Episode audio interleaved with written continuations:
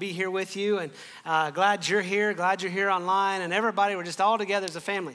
This week, Heather and I got to go visit our kids in Canada and our grandkids. So it's the first time I got to see my newest grandson. He's four months old, and, and uh, he is just amazing. I played all week with the grandkids and trucks, tractors, Barbie dolls, coloring, and all kinds of fun stuff. And every time I left the house and came back, the, the two oldest grandkids asked me, Poppy, did you bring us a surprise? Um, so Poppy did not disappoint in that department. Um, as much money as I spent this week, um, lots of surprises. And then uh, the bank will be surprised tomorrow. Um, but I'm just glad you're here. We're in a series called More Than Stories. And, and I don't this, this, I just feel like this is a season where God is just, I think He's loving this. I think He is loving pouring out revelation. And I don't know if you're experiencing that the way I am, but as we've moved through this series and this, I feel like I feel like there's a season, and I know I know life ebbs and flows, right? But I just feel like I'm in a season where uh, my time with the Lord is so sweet right now, and uh, I, I, don't. I hope He's not preparing me for suffering coming up soon. But it's just it's been amazing just what He's been showing me and and uh, and and what He's been showing me through this through, through the book of John, and it's amazing. And uh, uh, I love how God loves to give us revelation. I mean, we can approach the Bible as stories and, and just, okay, here's a story about Jesus. And, you know, if you're like me, you can go, I've read this, so you kind of start skimming it a little bit. But there's so much revelation that we can experience because that's, that's how God wants to speak to us. God doesn't play hide and seek. Uh, God loves to reveal himself. Matter of fact, uh, this week we were playing hide and seek in our, in our uh, rental, um, and uh, my grandson, uh, he's not real good at it. Um, because he's hiding and he gets behind a, a, coat rack. Yes, we were in a place where we needed a coat rack. Um, and uh, so the coat is, they're hanging, and like this much of his legs are showing. And so I just, you know, just to keep the game and have fun with it, you know, because, you know, we were having a few moments of quiet in the house. So, you know, I've, i remember the game now. Hide and seek is more for the parents and the kids because, like, just let them hide for about 30 minutes and then we'll go get them. but he was just like there in plain sight. And I believe that's how God deals with us. We're like, He says, you don't have to, to go in this deep quest to find me. He loves to hide in plain sight, if that makes sense. And uh, uh, John chapter 6 is where we're going to be this weekend. So if you got your Bible, go to John 6. Um, this is probably going to want, we're in a section where you probably want to make some notes and highlights because this is a, this is a portion of Scripture that, is, that has caused many people to walk away uh, from, from Jesus and from submitting their life to Jesus. And it's, it's a tough teaching, and the Bible is, is going to be tough sometimes. I mean, when we want to, we want to, we want to, we want to be guided by truth, but a lot of times that truth kind of rubs up against us and it gets a little tough. And so this is a tough one that Jesus is in. Alec did a great job unpacking. Uh, last week. And, and uh, so we start in, and, and verse 60 says that when many of his disciples heard it, they said, This is a hard saying. Who can listen to it? But Jesus, knowing in himself that his disciples were grumbling about this, said to them, Do you take offense at this? So, what is this we're talking about? It's the teaching, it's, a, it's this is an extension of the conversation. I mean, we've been in this conversation in John 5 and 6 for several weeks, but it's one conversation that Jesus is having.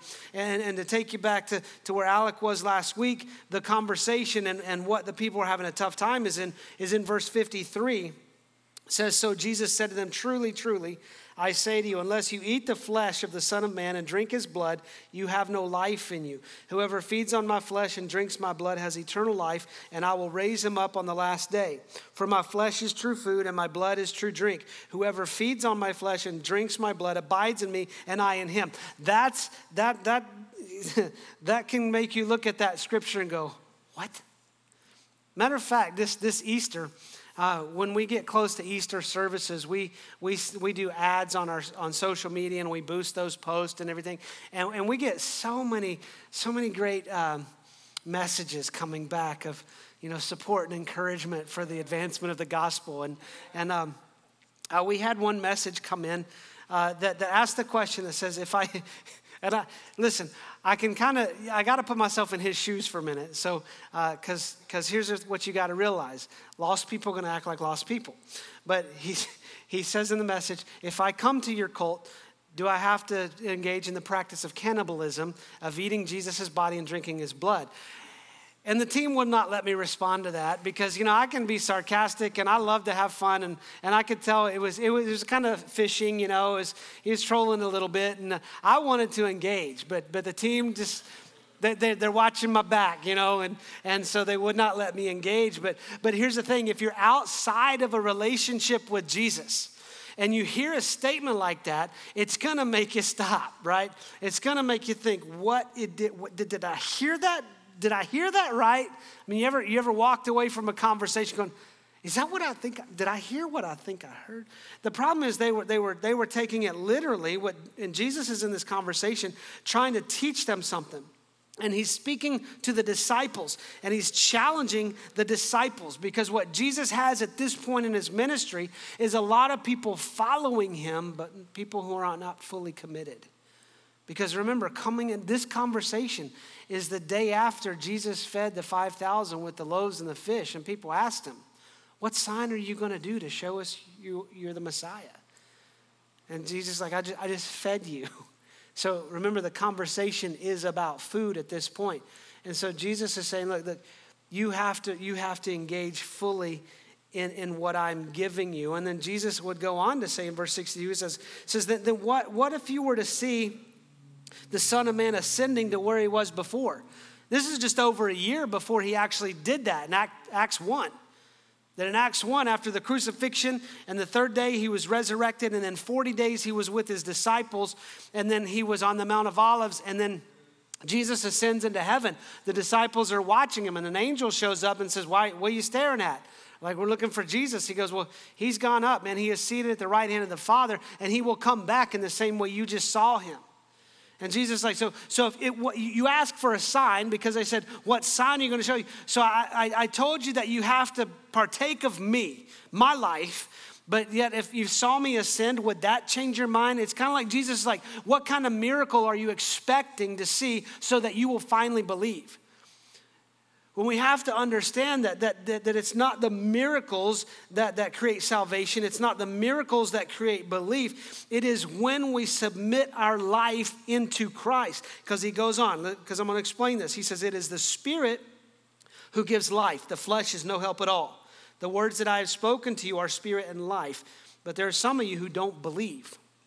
And then we'll see in parentheses, it says, For Jesus knew from the beginning who those were who did not believe and who it was who would betray him. He's going to speak of Judas, and we'll kind of be back at that point. We're going to circle back around there in a second. But Jesus says, He says, The words I give you are spirit and life. So, so what he's saying to us is, is that, that in order for us to find life in him, it has to happen through the spirit. That the spiritual things have to have a foundation in his words. What, what he's really saying is just as you eat food and drink physically, and that comes in, it becomes part of you. I mean, this week I had a lot of junk food, and that's going to be part of me for a long time, I think. But just as that becomes part of you, he says, so you must allow me into the depth of your innermost being. So he's saying, he's not saying like physically, you know, take a piece of his flesh and physically drink his blood. I know there's there's some thoughts out there that when we take communion, for example, that it, it turns into the body and turns into the blood. It doesn't. When Jesus did communion, he, he didn't take his body, he said, This is bread.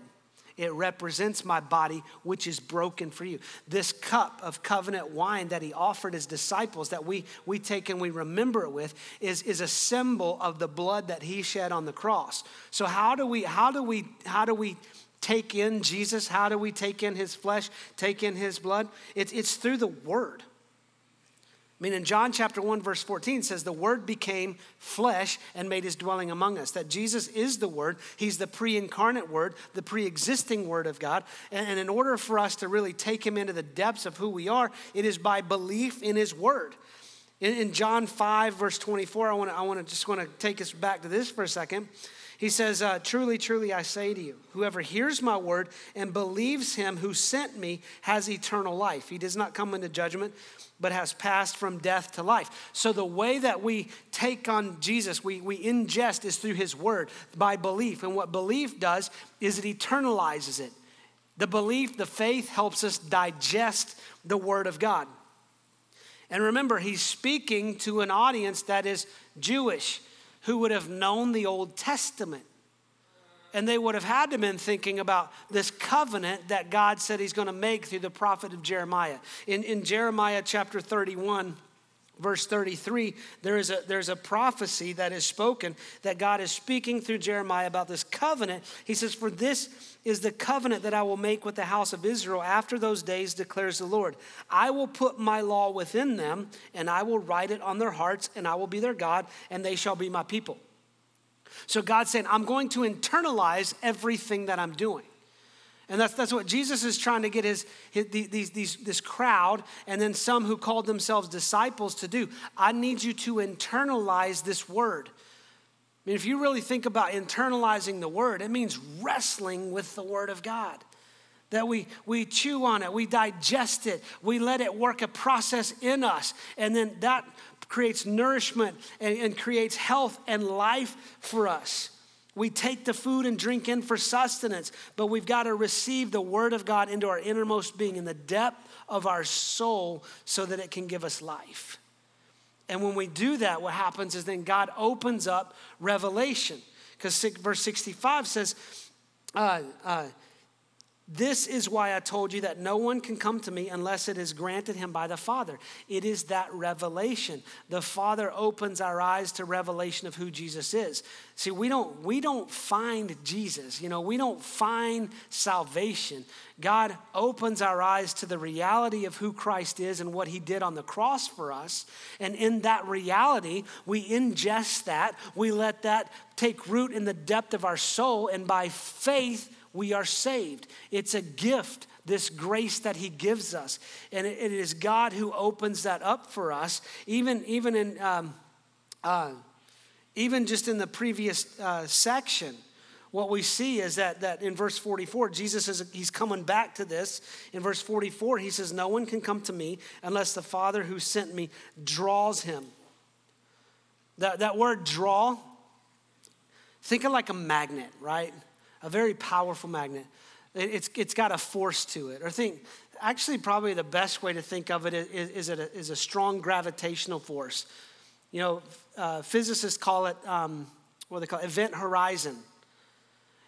And they, they, they define this area outside of a black hole where the gravitational force is so strong that you cannot turn back from it. And then once you're in, you can't get out. That to me sounds like the heart of God for us, that He draws us in, that His grace is so powerful that his, his love for us is so transformational that when we experience that, as we get close to that grace and we experience Jesus for who he really is, not, not the societal Jesus that everybody likes to follow so they get the good parking spaces and so they can get their way, but the true Jesus of Scripture, the Word of God who took on flesh and gave his life for us, who suffered and bled and died for our sins and was resurrected on the third day, when we experience that grace and the pull of that grace, grace, it becomes so strong on us that we cannot help that. And then once we're in that grace, he says, There's nothing that can separate you from my love. No height, no depth, no angel, no demon, no force above the earth, no force under the earth, no force in nature. Nothing, nothing you create and nothing that is thrown at you can separate you from my love because he draws us in and he will not let us go. And Jesus is trying to help them understand this that this has to have a root in the depth of your soul. It's not an intellectual Jesus, it's not a mental assent to salvation, it's revelation. And some people think, well, if it's not an intellectual sense, so am I supposed to check my brain at the door when I get saved? Absolutely not. God created you with the brain, He created you with an intellect. Use it. And what happens is when we begin to use it for the glory of God, what we experience is a deeper revelation of God. Because he doesn't play hide and seek unless he's hiding in plain sight. He goes, I long to show you more. As you take this word in and it gets into the depth of who you are, it brings life and more life and more life and more life and help and health and everything that comes to it. And that's Jesus is, is giving this explanation to people who say, were disciples because it starts out in verse 60 when many of his disciples heard this. They heard this teaching that, that Jesus has to be internalized, that there has to be a transformation from the inside out. See, faith and salvation isn't something you can fake it until you make it. It takes root within and works outward from there. And Jesus is really trying to open this up for us. And so we're going to see we're going to see two responses in this. The first response is in verse 69. It says, After this, many, look at this, many of his disciples. His disciples. What is a disciple? It's an apprentice. It's people following Jesus. See, you and I as when we submit our life to Christ and we receive salvation, that gift of God that transforms our life, we become a disciple of Jesus. And we really need to speak it this way we become an apprentice of Him. An apprentice of Him means we watch Him, we learn from Him, and we want to emulate Him. And so these are people not just on the, on the fringe saying, I think maybe if Jesus, if Jesus shows up, you know, if he'll work all things together for my good, then I'm in. You know, see, Jesus has a lot of fans. And fans hang around as long as they get what they want. As long, as long as you're creating wins for me, Jesus, I'm a fan. And Jesus isn't speaking to his fans. He's speaking to disciples, and what he's trying to do is to create a filter. How, how strong of a disciple, how strong of an apprentice are you? Are you, are you kind of a fair weather apprentice? So you're going to tag along with me until it gets difficult, and then you're going to pull away? Because it says, and many of his disciples turned back and no longer walked with him. And I, I just got to tell you, as a pastor, I see this constantly, and it breaks my heart. Because nowhere do we have this promise that, that Jesus fixes everything we want him to fix in our life and that he gives us everything we want in his life in our life. And when it gets tough, people just go, I'm not, no, I'm not dealing with that. I thought, I thought Jesus was real. I thought he was good. I mean, how can a good God let me go through this suffering? How can a good God let, let this happen in my life for so long? How can a good God? And so what we do is we start to shrink back into our will, and then we're no longer disciples of Jesus. We're disciples, listen to this, of ourselves. And we've elevated ourselves to God's status and think that God should serve us to give us what we want. That is not how this works. And then Jesus turns to the other ones. He said to the 12, Do you want to go away as well? I think it's interesting because when you see Jesus in Scripture, in the Gospels, in Matthew, Mark, Luke, and John, Jesus is willing to engage in conversation as long as people are willing to ask and question. These, these disciples didn't ask Jesus anymore about it, they just turned and walked away. And Jesus is not going to speak to their silence. So if you've got a questioning heart and you're, you're, you're wanting revelation, I would just encourage you to continue speaking to Jesus, continue the conversation because he will not cut you off. But once we become silent and no longer let him speak into our life, he says, I'm not going to force myself on you. So he turns to the 12. He says, Do you guys want to go away too? He knows this is a tough teaching. Jesus doesn't call us to easy. And the disciples look at him, and then Peter, Simon Peter, kind of becomes the spokesperson for the group. He says, Lord, to whom shall we go? You have the words of eternal life, and we have believed and have come to know that you are the Holy One of God. And Jesus answered, Did, not, did I not choose you, the twelve? And yet one of you is a devil. He spoke of Judas, the son of Simon Iscariot, for he knew one of the twelve was going to betray him. So Jesus even drew in those he knew would betray him. Because he foreknew, that's verse 64. He foreknew from the beginning who was going to do this. But I, find it interesting because Simon, he, he responds to Jesus. He, is Jesus like, You guys going to go away too? It's like, Where are we going to go, Jesus? Where else are we going to go? You have the words to eternal life. You have the what we're looking for, and you're the only one who has what we're looking for. You're the only one who can satisfy this, this, this incredible hunger in our soul. You're the only one. And we, see when he says we have believed, when you read that in the Greek, it's in what's called present tense, which means it's a decision that has already been made and it is unalterable. So, what Peter is saying is, is there's no decision to make here, Jesus. We've already believed, and that won't change our decision now.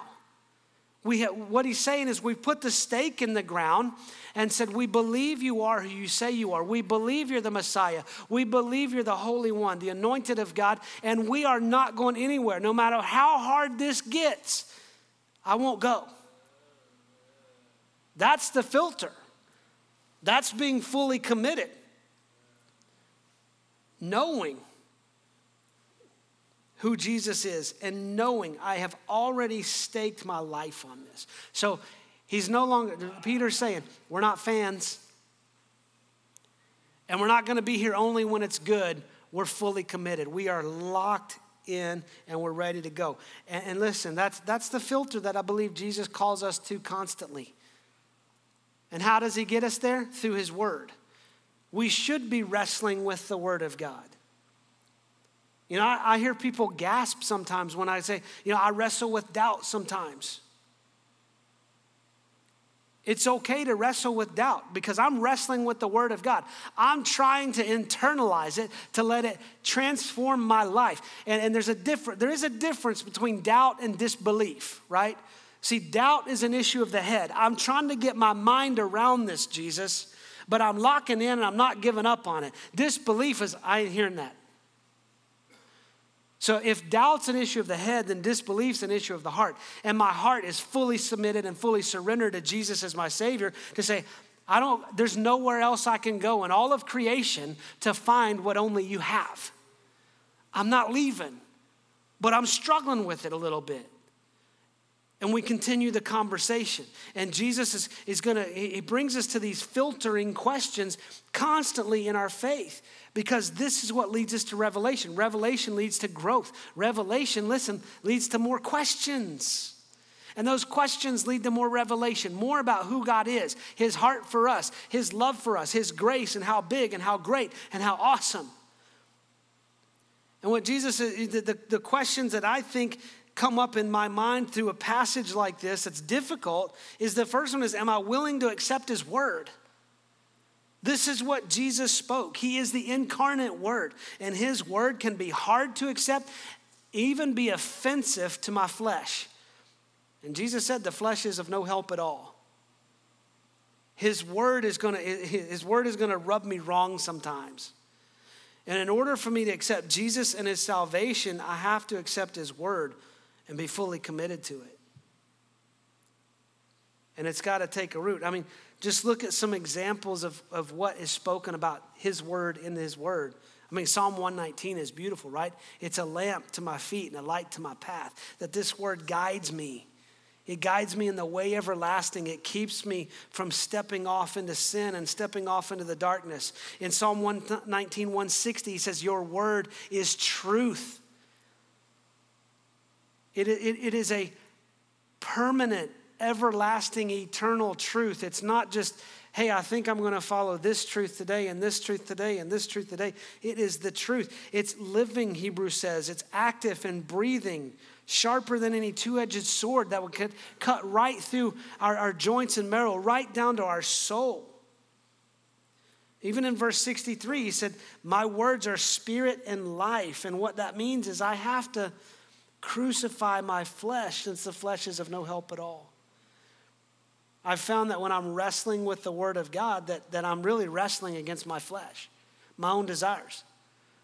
Paul would write about that in Romans chapter 5. You know, he would say that, that we can't please, we can't please both natures here. So Romans, Romans chapter 5, I just want to just want to throw this out real quick. Um, says this.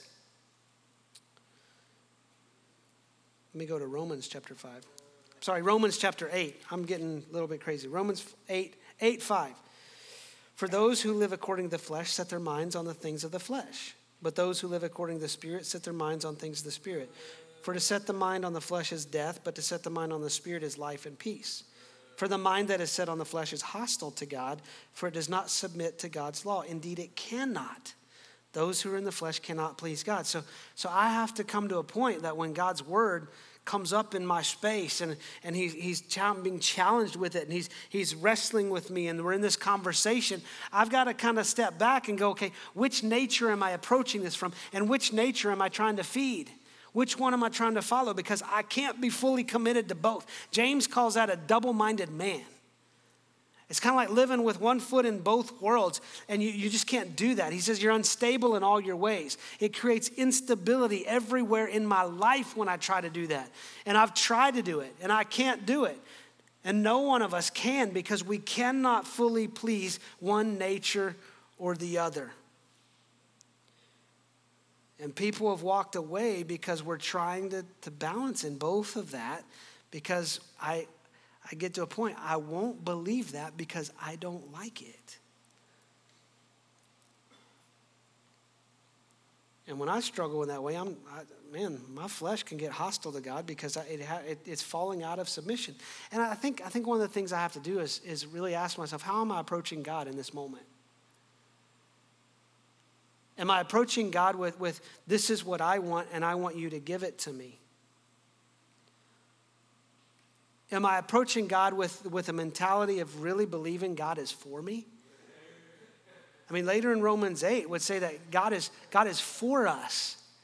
He's not for our flesh, and He's not for our sin, He's not for our, our selfish, but He's for us, meaning His righteousness. He wants that for us. And do I really believe that He's for me? Do I really believe He'll work all things together for the good of those who love Him and are called according to His purpose? Do I really believe that His Word reflects that? If I really believe that, then my heart needs to fall into submission to that and accept His Word. It doesn't, listen, it doesn't mean I like all of His Word. I will wrestle with it sometimes. But I will continue wrestling with it because I want Him more than I want me. To accept His word and accept salvation means, am I willing to accept His life? I mean, if I'm going to accept His life, I've got to accept His death, right? If I'm going to accept his death, I've got to accept his crucifixion because you don't have death without life. You don't have resurrection without death. And so I have to accept the totality of what Jesus did for me on the cross that Jesus wrapped himself in flesh. He is Emmanuel, God with us. He wrapped himself in flesh. He became uh, humble, even uh, just like we are. He didn't come to the world to be served, he didn't come in a kingly fashion. He came in the most humble means, and he came to serve. He says it in his own words I came to serve and not be served. And he came and set an example for us. So when I, when I say I'm an apprentice of Jesus, how do I grow as an apprentice of Jesus? I want to study these four books the Matthew, Mark, Luke, and John. How did Jesus do life? I want to accept his life. I want to accept how he did life. And that means I've got to emulate him. I'm called to crucifixion. To accept his life means I also have to accept my death. I love, I love how Paul writes about this in Galatians. In Galatians chapter 5 24, he says, uh, uh,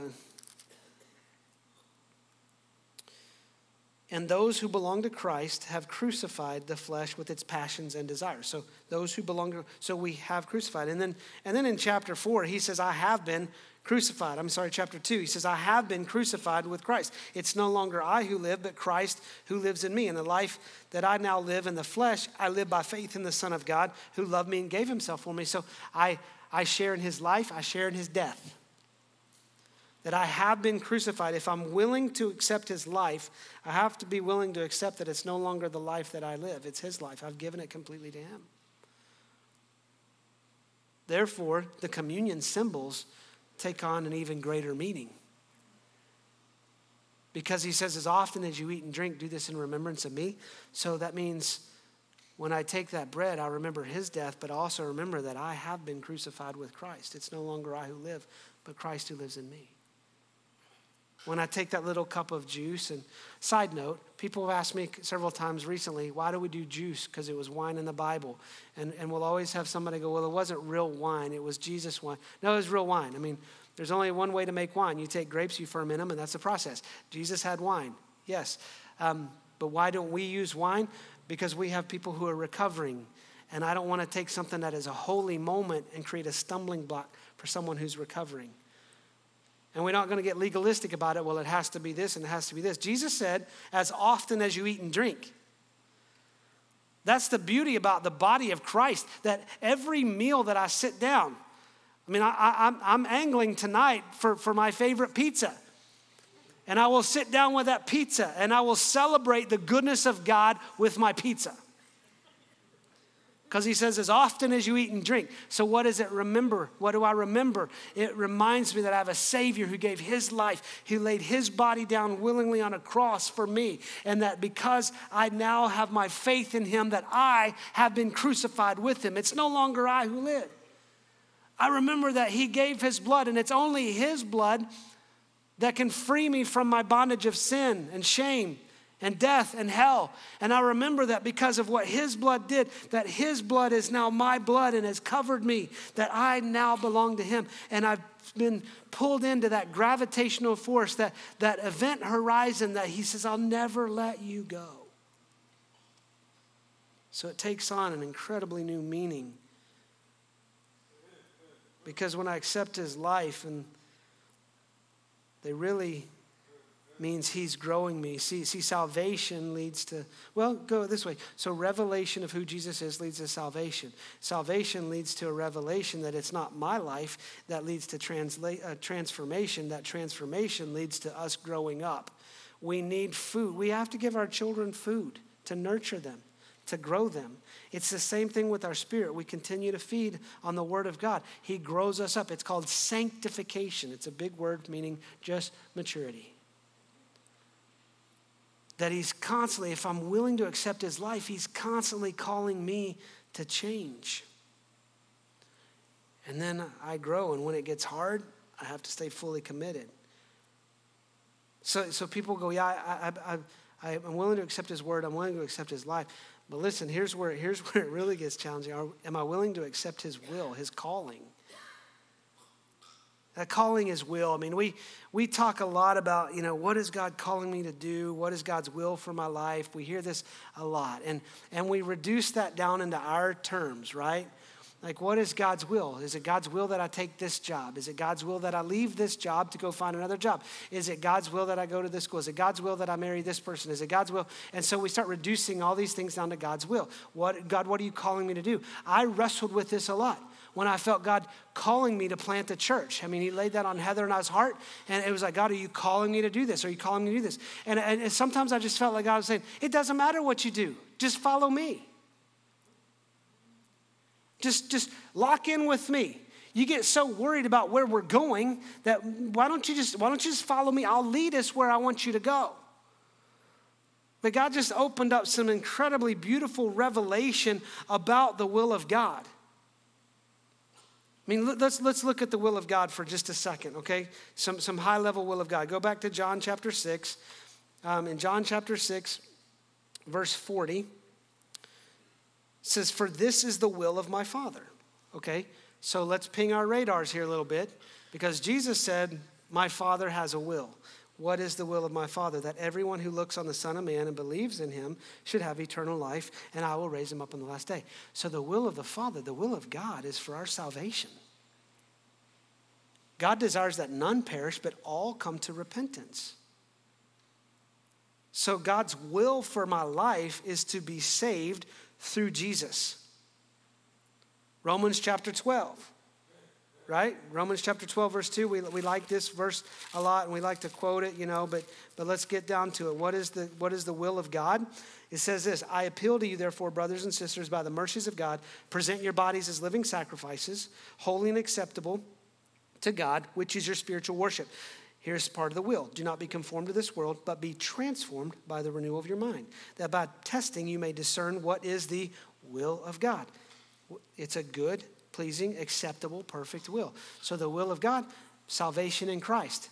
Transformation. How? By renewal of our mind, by not thinking the way the world thinks, that we, we have been crucified to the way of the world, and we now are raised in His resurrection. We have His resurrection life to be renewed in our mind to think a different way. So that's the will of God. Let's go on. Let's get a little bit more tough uh, 1 Thessalonians chapter 4, verse 3 through 4. For this is the will of God, your sanctification, your maturity. The will of God is for us to grow up. We don't have children for them to stay infants because they're, they're cute. Actually, I like infants when they're in the carrier, but then once they get mobile, it gets crazy. And you know how you go through seasons with kids? You're like, I, am enjoying our children right now. I'm in a season where I am and absolutely enjoying my children because I don't do diapers. I don't have to do tantrums. I don't, they're off my payroll. It's a great season. But the will of God is maturity. He says that you also that you abstain from sexual immorality, that each of you know how to control his own body in holiness and honor, not the passion like the Gentiles do. So what he's saying is, is his will for our life is holiness, honor. What does that mean? Being consecrated to God, being set aside for God. It's no longer I who live, but he who lives in me. I am set aside. It's not me, God, it's you. Go over just one chapter, 1 Thessalonians 5:12. It says, "We ask you, brothers and sisters, listen to this, underline this. Respect those who labor among you and are over you in the Lord and admonish you. Be kind to your pastors." And esteem them very highly in love because of their work. Now, look at this. It says, Be at peace among yourselves. So, the will of God is for us to be at peace with people. And we urge you, brothers and sisters, admonish the idle. So when we see somebody that's like they're not maturing, they're not growing, they're not feeding on the word of God, we've got to, we've got to bring them in. It's a rebuke. Encourage the faint hearted. It's not something we walk into church and go, ah, it's been a hard week. Man, I'm sorry. You know, I'll pray for you. God bless you. No, we're to encourage the faint hearted that when they get weak, when they're facing those challenges, they know they got somebody standing with them. It's the will of God for us to do this together. Be patient with them all. See to it that no one repays evil for evil, but always seek to do good to one another and to everyone. It's the will of God for us to do good in this world. It's the will of God for us to rejoice always, even in trials. It's the will of God for us to pray without ceasing. That doesn't mean we sit in a corner in a closet and we 24 hours a day we, we take on a monk lifestyle. To pray without ceasing is constant conversation. I can go through the, th- through the day and really just stay locked in with Heather in conversation. So pray without ceasing. Give thanks in all circumstances. The Greek word for all is all. For this is the will of God in Christ Jesus for you. Here's the key. Verse 19 How do we do this? Don't quench the Spirit. How do I live at peace? How do I set myself apart for God? How do I constantly live as crucified in myself and resurrected to Him? It's by the Spirit of God at work within me. So when you look at the will of God, you know what? It's not, it's not about vocation, it's not about relationships, it's about character.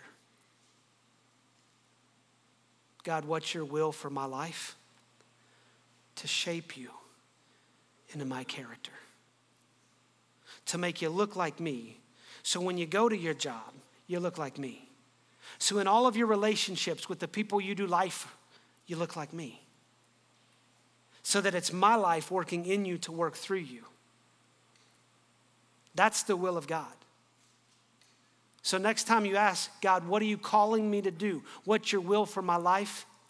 Look in the mirror and let him say, I want you to look exactly like me. That's my will. That's what I'm calling you. That's the calling to follow Jesus. That's what Jesus is laying down with this gauntlet. Do you want to walk away too? Yeah, this word gets hard. Yes, it challenges. Are you going to walk away? are you going to stand fully committed? Because those disciples, for Peter to say, Where else we going to go? It's fully committed. Especially when Jesus says, You got a fate that's going to be pretty rough, Peter, after his resurrection. He's worried about what's John, what's going to happen with John. Don't worry about John, but you got something coming. You're going to be led where you don't want to go. You're going to experience things you don't want to experience. In order for the disciples to give their lives the way they gave them, they were fully committed. When they were put on a cross upside down to renounce their faith, they were fully committed. When they were boiled in oil, fully committed. Sawn in two, fully committed thrown off the temple, fully committed. That's the type of follower that Jesus is asking us to be a fully committed follower of Jesus, that we're fully accepting of his word, his life, his death, his resurrection, and his calling on our life to look like him to go into this world. He's calling us to be changed so that we can lead others to change.